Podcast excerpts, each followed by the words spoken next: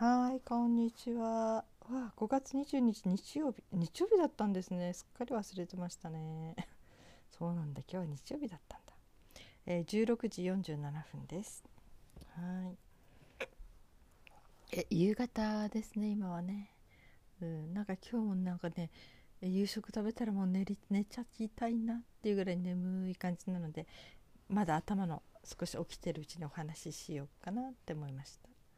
夕方ねこの夕方が一番物寂しかったのはね病院に入院中ですね。私何回か入院してるんですけどね扁桃腺の手術もしてるし胃腸のね胃腸胃下垂腸下垂で、えー、病院から学校通ってたこともあるしだからね割と結構入院はいろいろしてるんですよ。でやっぱり入院生活だからこれ夕方の時間が一番憂鬱でしたね。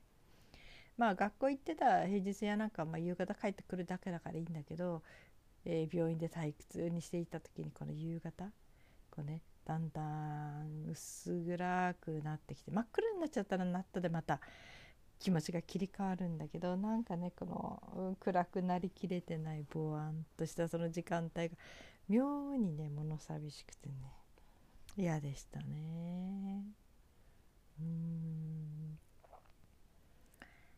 まあ入院生活っていうのもねいろんな人と出会える時でもありますよねもう入院しちゃったらもうほとんどパジャマというか病院の寝巻きを着ていてねもう一切その人の地位とかお仕事とかね、えー、年齢とかなんかいろんなことも全部関係なくいい素の人間同士のお付き合いみたいな感じがありますよね。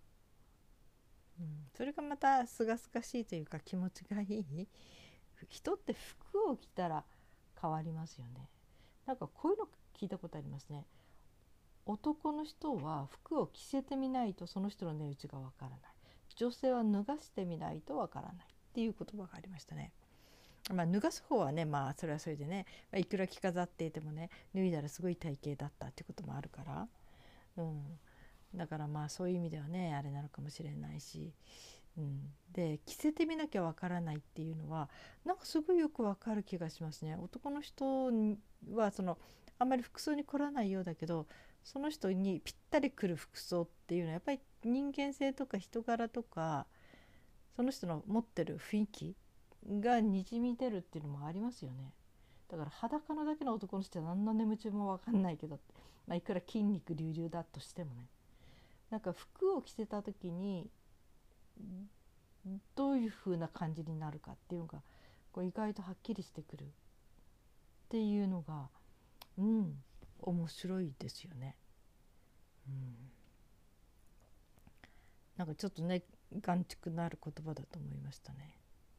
それからあとホームレス、ね、の人たちのところ行ってあの髪のカットの上手なプロの人たちが髪型を整えてあげると本当に本人もすごくもう自信を取り戻すすっきりしたいい顔になってねでも涙を流しちゃうような人もいるしでその状態で背広とかきちっとした服着てるとまるでホームレスには見えない本当にもう多分その人たちの現役のところの服装になるっていうのかな。うん、で本人もすごく感動してなんかそれで自分に対して自信を取り戻すみたいですね。うん、っていう動画を何度か見ましたね。この髪型っていうのも大事なんでしょうね。よく美容師さんとかねそういう人たち言いますね髪型は顔の額縁だって。このね額縁っていうのがね面白くてね私の父は、えー、油絵画家で肖像画とかも描いてたんですよ仕事でね。その時にうちにいっぱいその描かれた絵がキャンパスが置いてあるんですよね。だけどあの額縁に入れない時はただのその辺に転がってる絵なんですよ。ところがその額縁に合わせるとグッと引き立つんですねその絵がね。だから額縁はいろんな種類ありましたね。その額縁とのマッチングっていうのかな合わせて最一つの絵になる。うん、だから本当に額縁ってすごい重要ですね。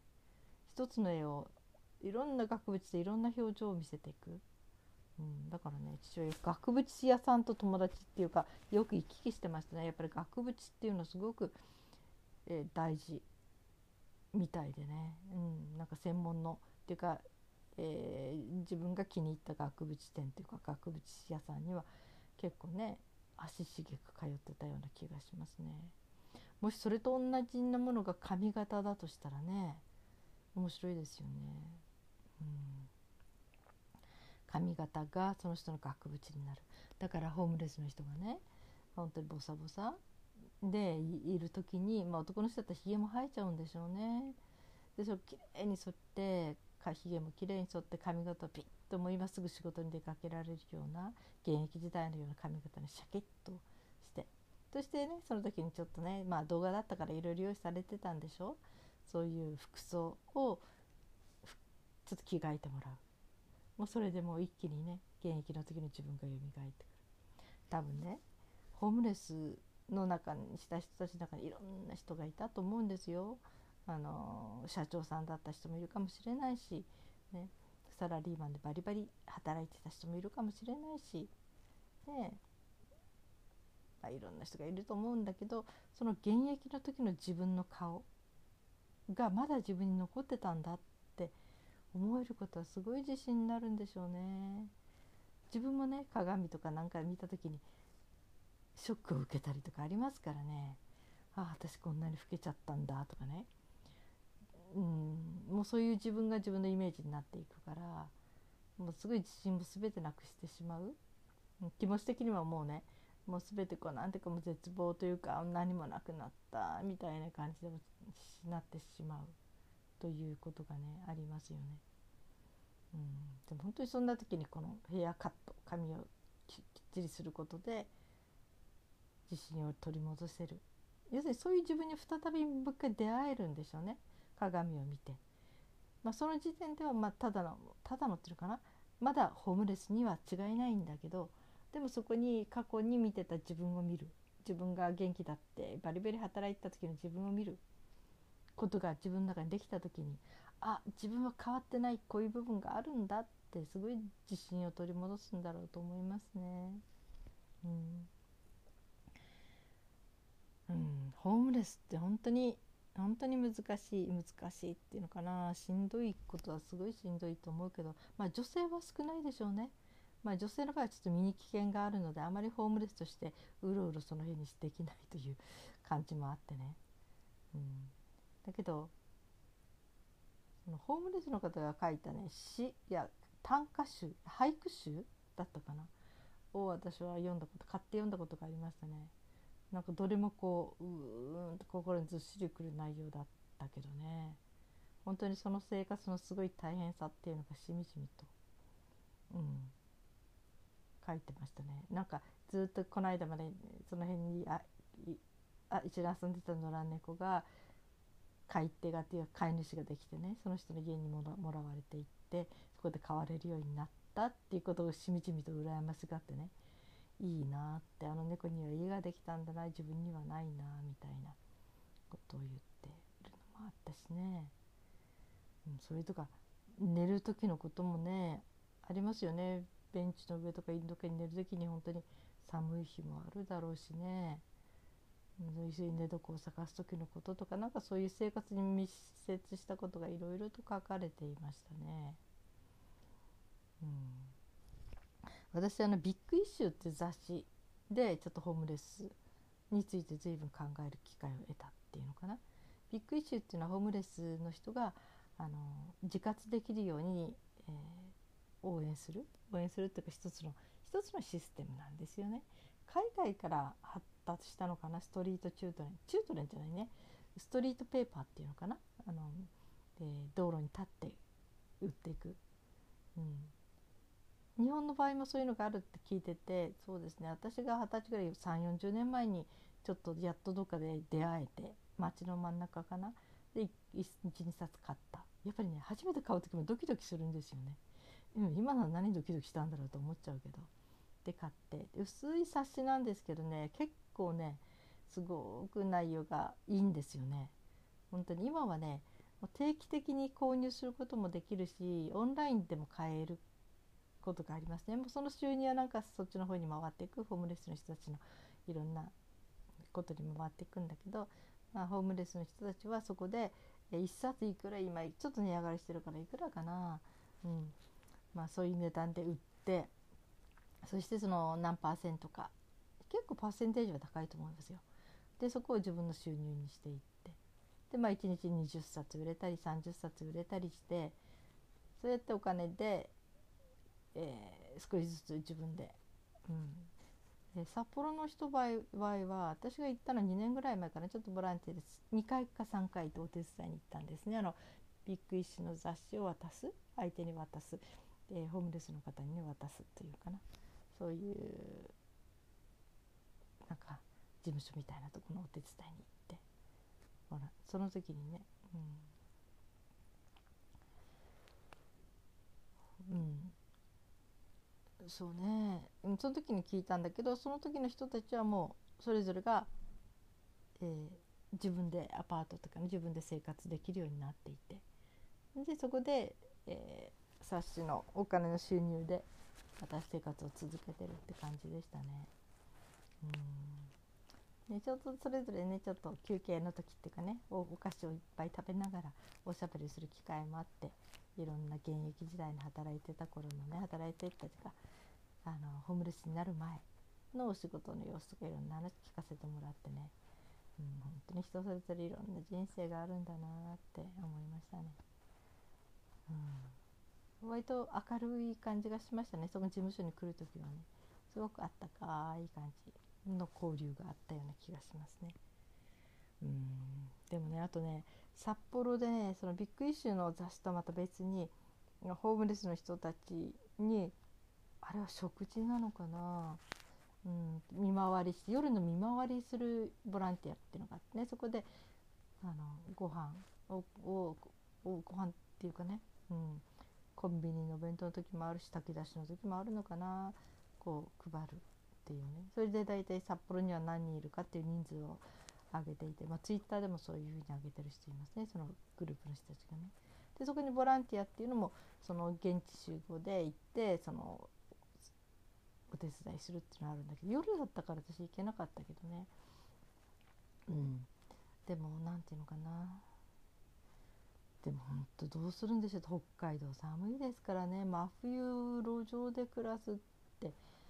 うんみんな地下街に入るのかな。うんなんかちょっと想像絶しますよね。そういう冬に外で生きる。うん。なんかすごく葛藤しますよね。イメージあの自分の中で。要するに私はこういうふうなあったかい家の中にいて外では誰かが震えているでそこでまあ本当に子供の時の私だったら、うん、その人家に連れてきて「お母さん一緒にこの人ねお家がないから一緒にお家貸してあげて」とか言ったかもしれないですね。でも大人になると、うん、要するに一瞬先のことだけ考えてればいいわけじゃないからうん。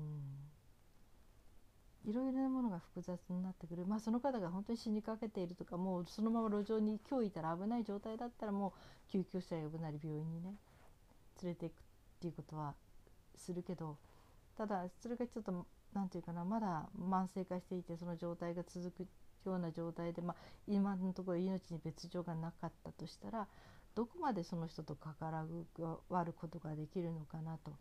これがある意味一人暮らしだったら割と気持ちのままにある程度やれるのかもしれない、うん、まあでもその点でも自分が女性であるということはちょっと引いちゃいますね、うん、これが男性だったらね別にねあんまりあの問題はないかもしれないんだけど、うん、それで何て言うのかな。あとどうしてもその家族自分に守るべき家族というのかな。一緒に暮らしてる家族がいて。そこに他人が一人入ってくるってことはすごく大変なことですよね。要するに何て言うかな。でその一日家を貸してあげたとしてもその後どうするのかなって言った時にまああの国とかねそういうシステム福祉のシステムそっちの方にでなんとかあのその人が生きていける方法をなんとかなるかなという方法を一緒に探すくらいまではできるけどずっと一緒に暮らすことはできないですよね。うん、やっぱり人と誰かと一緒に暮らすというのはすごく大変なことですよね。これは結婚ということでも分かるけどめったに人とは暮らせないものですね。あの誰でもいいわけじゃないからね。一緒に暮らしててリラックスできる人だったり一緒に暮らしていてまあなんとかね生活を共にできる人であったりやっぱりそうやって選んで選んで最終的に一人選んで結婚するまあ一夫一妻制の場合ねそれぐらい大変なことですね家庭でとか家で。でそこに、えー、その時の一時のこう何て言うかな気持ち的にこう助けてあげたいっていうようなそういう気持ちから一人家に誰かが入ってくるってことはその家庭も壊れるかもしれない。家庭が壊れるってことはそこで何て言うのかなそれは、えー、責任を果たせないそれぞれ人ってまず守るべき責任ってありますよね。まず自分が家庭を持った以上はその家庭が円満に、えー、行くように要するに、まあ、夫も妻も協力し合うし、うん、でそこで子供もそこが居心地のいい場所としていられるようなそういう環境を整えるのは一つの家庭人としてのこれは一人の責任ですよね。なんかそう考えるとね本当に一時の気持ちで誰かを家の中に引き入れるということはすごく難しいことですよね。うん、まあね本当にその時その人が本当に死にかけてたりとかねそういう休養する時ならねそれはもうそして何て言うかなその応急的な1日くらいなものならうんうん、それでも難しいかなまず住居の広さもありますよね。うん、ということを真剣に考えちゃうんですよ。うん、なんかあってそういう人たちに例えばねいるって知った時とか、うん、なんかあの人今夜どうしてるんだろうとかね。私はこんなとこでぬくぬくしてていいのかなとかね、うん、なんかねそう思っちゃう時があってね。でも最近ねいろんなことを考えるんですね。うん、自分勝手であることと自己本位であることと何ていうのかな。自分をの面倒を自分で見る。ということとはまた別問題じゃないのかなってね。人間っていうのは有限というかね、まず食べなきゃ生きていけないし眠らなきゃ生きていけないし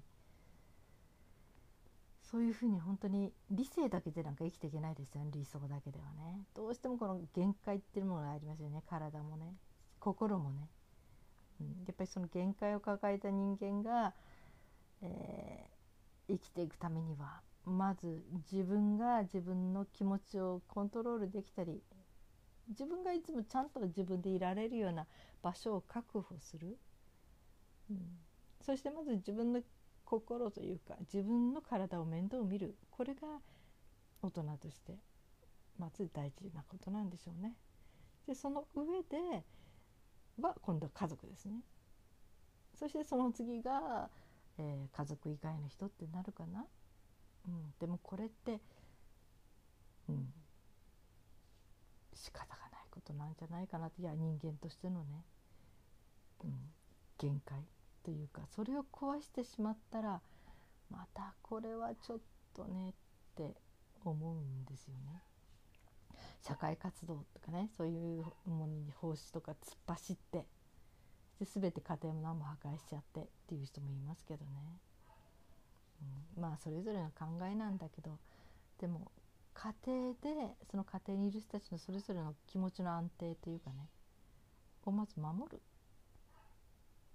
それは一つの家庭を持った以上何て言うのかな、うん、その人に与えられたもの。まあそれを放棄しなきゃならない状況だったらそれはそれで仕方がない、ね、相手が暴力を振るってもとってもいられないとかね、う、それはもう逃げる方がいいし逃げて当たり前だしそこを出ることが自分を本当に大切にすることだからそれは本当にそう思いますね。うん要するにどんな時でも自分がの心が健康でいれて体もある程度健康でいれるそういう場所にいつも自分を置いておくってことは大事なんじゃないかなって思いますね。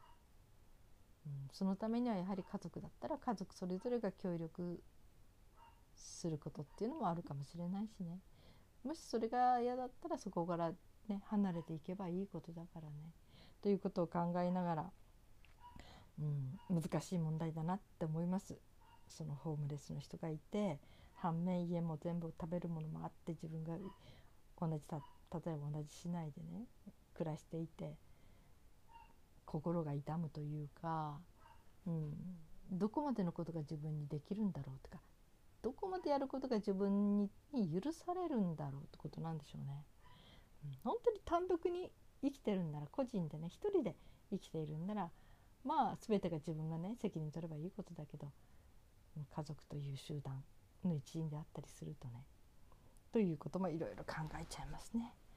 うん、ただその話に戻りますけど先ほどね、うん、ホームレスの人が髪型を整えただけですごく気持ちが元気になっていったっていうね。それはとても素敵な話で何かねそういう家庭とかそれぞれの自分のポジションを抱えながらでも何かの形でうん。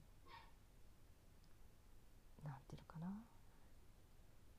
何かお役に立てることがあったらっていうのはありますね。もう明日は我が身って言ってた人がいたけど本当にそれはもう誰でも全ての人が言えることでしょうね。うん、絶対それはありえないなんて言い切れる人はどれぐらいいるんでしょうね。うん、っていうことを思いながら、うん、はい、えー、今日は皆さんどのようにお過ごしになりましたか？今日も一日お疲れ様でした。そして今日も生きていてくださってありがとうございます。それではまた明日。はい、こんばんは。えっ、ー、と、20時35分です。6月の29日ですね。今日はね、Android のスマートフォンから録音してます。いつもはね、iPad の方で話してるんですけどね、今日はちょっと、うん。えーと、6月って1日の間に短いですよね。普通31まであるのに30までしかないから6月はあと1日ですね。私月末にいろいろと仕事を貯めてるので うわちょっと1日足りないと明日はちょっと混みますねやることがね。うんえーと、いや札幌は結構涼しいんですよ。なんか私のお友達の千葉に住んでる人がね、もう連日35度超えているって言ってましたね。びっくりしちゃいますね。うん。去年、去年はね、ちょっと異常でしたね、北海道はね。なんか日本で一番暑かったんじゃないかってぐらい北海道暑かったですね。うん。でも今年はね、割と過ごしやすいですね、北海道ね。まあそんなんでね、えー、割とまあ楽に暮らしてはいるんですけどね。35度超えって大変ですね。うん。えー、っと6月が終わる。1年の半分が終わりますね。2022年。うん。終わるんだ。前半ね。駆け抜けた前半ですね。なんか若者は1日間長くて1年があっという間。いや違う。それ老人か。どっちだったか。老人は1日が長くて1年があっという間。若者は1日が短くて1年が長い。でこれはえっ、ー、と感覚と思い出の差での組あれですよね。要するに老人の人はもうやることがない。ことが多いので一日が長いけど1年を振り返った時にあんまりこうこれといってトピックがないというか思い出がないっていう感じでなんかあっという間なんか終わっちゃったみたいな感じ。その点若者は一日はもうやることいっぱいあっという間に過ぎちゃうけどでも結構その1年振り返った時にいろんな出来事があってその記憶が混んでるというかね、うん、ということだろうと思いますね。うん、私の半年はどうだったでしょう。結構忙しかったような気がしますね。込み入ってたというかね。うんこれからのね後半っていうのは我が家ではケーキを食べる機会がなくなるんですよ。私の家は1月生まれと2月1月生まれあ今1月生まれの子は石垣島にいるかそっかじゃあ2月生まれの次女と4月生まれの私と6月生まれの夫で、えー、前半に、えー、ケーキを焼いてホールケーキを焼いて食べる機会が3回あるんですね。ところが、えー、年の後半はクリスマスまで一応何もないんですよ。まあね、用事を作ればね、勤労感謝のケーキみたいな あれだけどね、本当に、あの、誕生日イベントがないのでね、ちょっとね、うん、ちょっと寂しいですね。うん。えー、なんかね、今日ね、ちょっと、これという話題が浮かばないから歌っちゃおうかなとかって娘に言ったら、いや、喋りを期待しているところでは喋った方がいいと思うって言ってましたけど、遠回しに。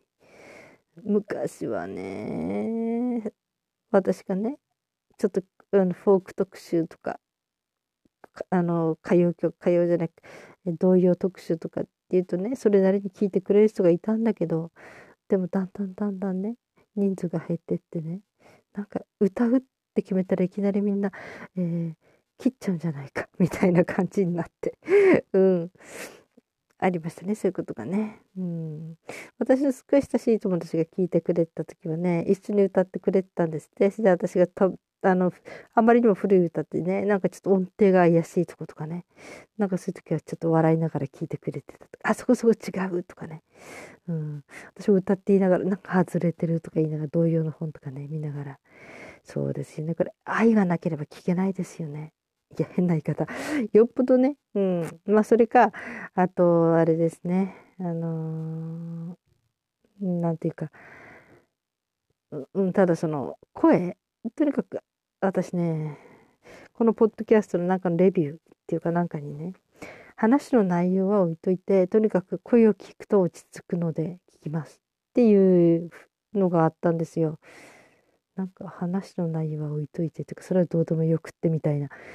ふーんとか思ったけどまあ昔から言われてることだからいいんだけど、うん、で定期的に電話する人がいたりねした時に、まあ、話の内容はどうでもいいんですって言われたんですね。ただ声がを聞いてるのが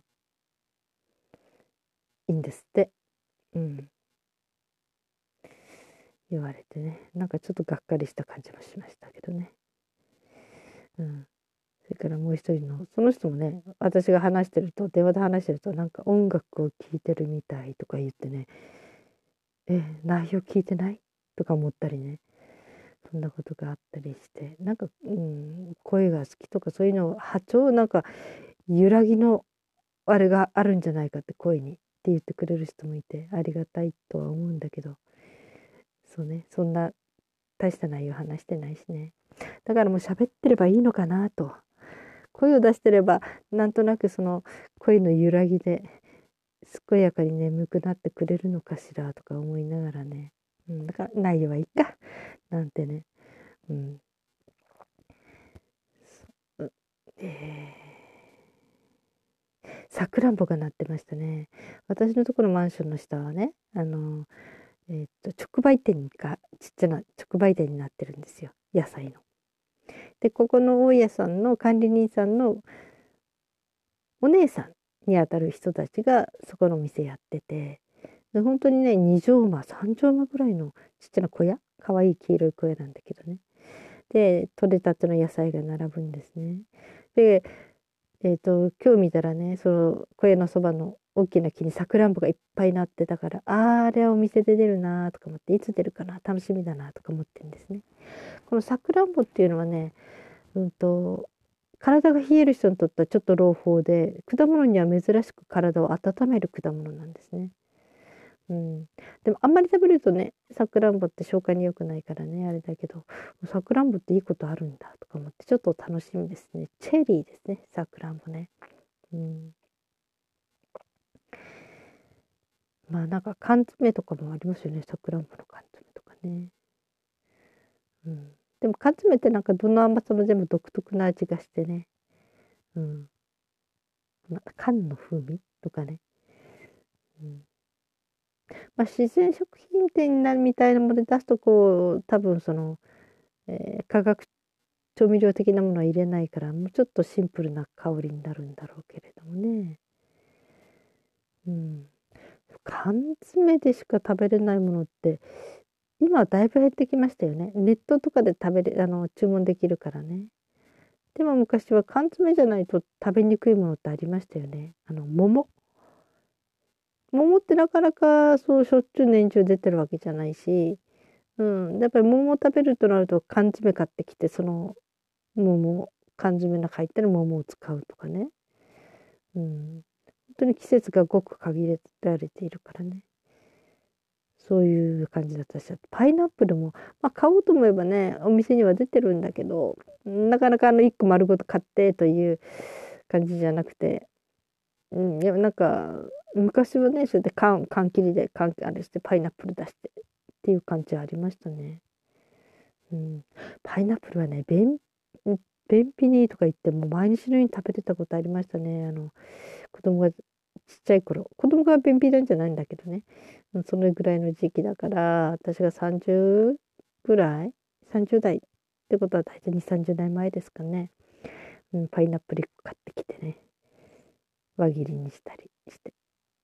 うん。むしゃむしゃ食べてましたね。そうね。あと缶詰。コンビーフってありましたよね。コンビーフね。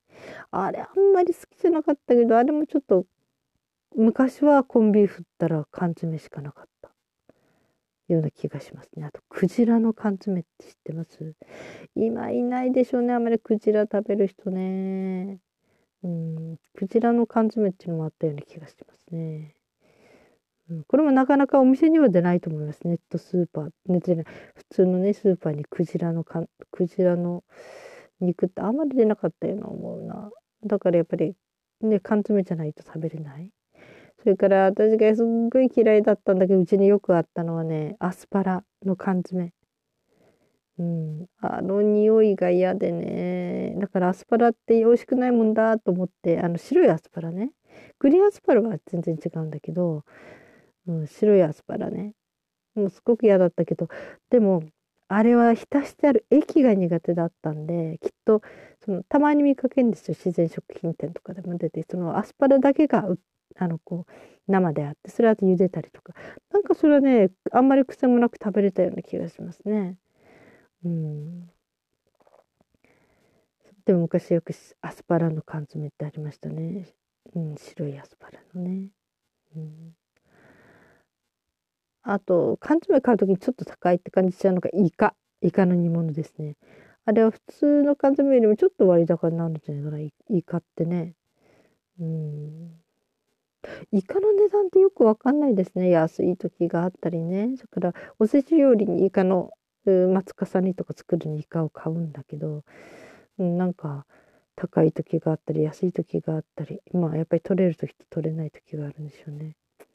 うん、でねたまにちょっとあのイカの缶詰とか見てあこれちょっとお弁当にちょっと付け出したら便利とか思ったりもするんだけどちょっとねなんか割高な気がしてね。うん、イカの缶詰ね。あと缶詰。サンマのかば焼きってよくちっちゃい時うちにありましたね、うん、父が好きだったのかしらね。サンマのかば焼きね。うん。そうサンマのかば焼きで思い出すのはねあのうなぎのかば焼きなんですよ。って私が小学校の時行ってたちょっと学校がちょっとすっごいリッチな人たちが多いところだったのね。我が家はリッチじゃないんだけどね。でそこに遊びに行った時になんか子供たちが 10, 何10人ぐらい行ったのかな？そこのお母さんが「今日みんなうなぎを取るんだけどもうなぎのうな丼？うなうん。あなたはどうします？ってか、いや、私うなぎ食べれないので、サンマのかば焼きなら食べれますって言ったら、あ、じゃあ私もサンマのかば焼きにするわって、そのお母さんが。で私とそのお母さんだけがサンマのかば焼きであとみんなうなぎのかば焼きでもねうなぎのかば焼き12分って結構な値段しますよね。すごいリッチだったんでしょうね。本当にね。うん。今は思いますけどね。あの頃はうなぎのつるんとした感じが嫌でね。うんサンマの方が良かった。このサンマのかば焼きって家で作るとまた美味しいんですよね。うんあの甘さも加減できるしまあ、添加物が入ってない本当に純粋のお醤油とかで煮たりするととっても癖がなくて美味しい、うん、かば焼きサンマのかば焼きね。あと缶詰で開けて食べたものって何あったかな？あの病気の時はみかんの缶詰とかね。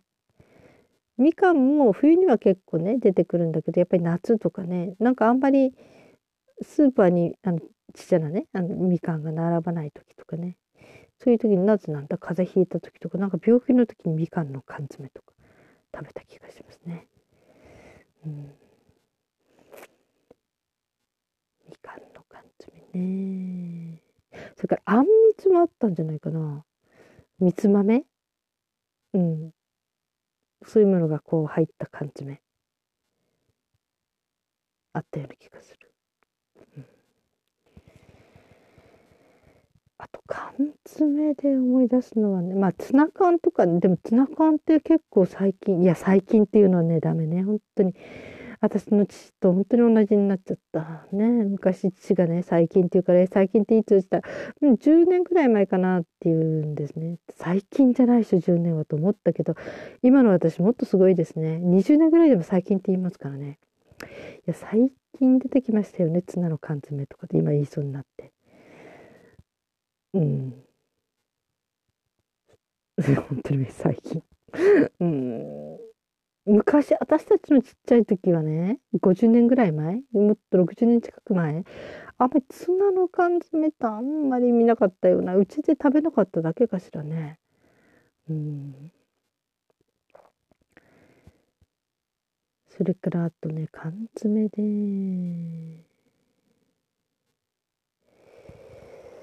うん何やったかな缶詰うん皆さんは何を思い出ありますかね？缶詰っていうとね。私たちの時はやっぱりなんか病気の時とかちょっと特別に開けるそのみかんじゃないけどねとか桃とかね、うん、そういうイメージがあったかな。ちょっとある意味で贅沢品みたいな感じがあったような気がしますね。うん。新し新しいところでっていう私の新しいやっぱ10年ぐらい前なんですけどね、うん、アンチョビとかいうのもがねちょっとスパゲッティ乗っけたりとかそういうのの缶詰は買ったことありますね。うん、あと缶詰ね。うん。えー、あとサバ。サバの、えー、水煮とかね。この水につつも割と添加物が入ってたりすると私の体的にダメなのでやっぱり自然食品のになっちゃうんですよ。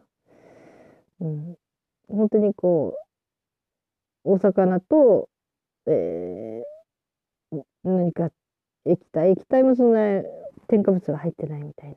であの塩漬けしてない水にもあるんですね。その塩分なしのサバの水煮水煮みたいな。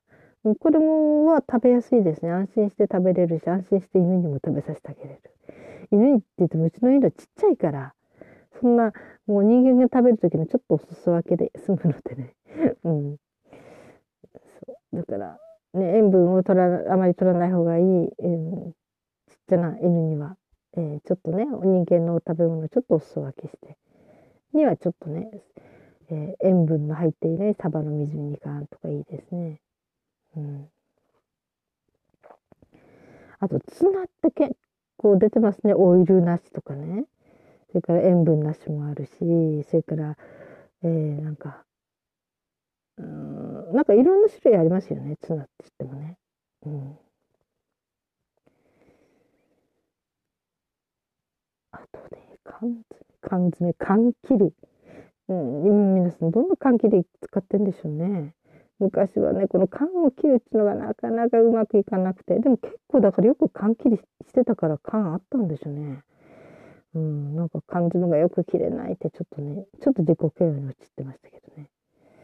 うん缶切りも2種類ぐらいあるんですよね。この取っ手が長くてこうテコの要領でやるみたいなのとテコなんだけど本当にもうこう、えー、ちっちゃいっていうのかななんか変わった形ね。よく言えないけど三角三角違うかな、うん、それでこうね手首を上手にこうキュッキュッキュッって手首上しながら開けていく感じあれちょっと切るとき痛いですね。私カンカン切ったその缶の蓋付きのやつをちょっと手洗おうとして手切ったことあってやっぱりね鋭利ですよね。怖いですよね。うん。あと缶缶缶詰缶。まあ、魚類あ肉類もたまにね鶏肉とかいうのもあるよね。ありますよね鶏肉とかね。あと野菜ね缶詰に入ってる野菜。うん。いろいろあるのかな。缶詰に入ってる野菜ね。うん。まあ最近は冷凍食品がいっぱい出てるしね。うん、だから缶に頼らなくても保存する方法っているレレトルトパウチ？違うかな？うまく言えないけど。そういう類のものもね保存性がありますよね。うん、まあね缶詰目の前にして缶切れない時ってすごいすごい葛藤しますよね。うん、だからなんかで見たことなんか缶切りがない時の缶切りの代わりになるものってなんか YouTube とかでもいろいろ載ってますよね。全然覚えてないんだけど。ああ、これ換気りなかったらこれ使えばいいんだみたいなことも。あ、なんかこんな昔話をしてるともう19分経ったんですか？うーん。はい、皆さんのお好きな缶詰ってありますか？これは特に美味しい缶詰ですよっていうのがあったら教えてくださいね。あのね、このアンカーのね、このポッドキャストは、メッセージっていうところちょっと押すとね、あのメッセージを録音できるんですよ。感想とか。そしたら私のとこにそれが届くんですね。だからなんかメッセージとか入れて入れたいなと思う人があったら送ってくださる方送ってくださいね。はい。今日も皆さんお疲れ様でした。そして今日も生きていてくださってありがとうございます。それではまた明日。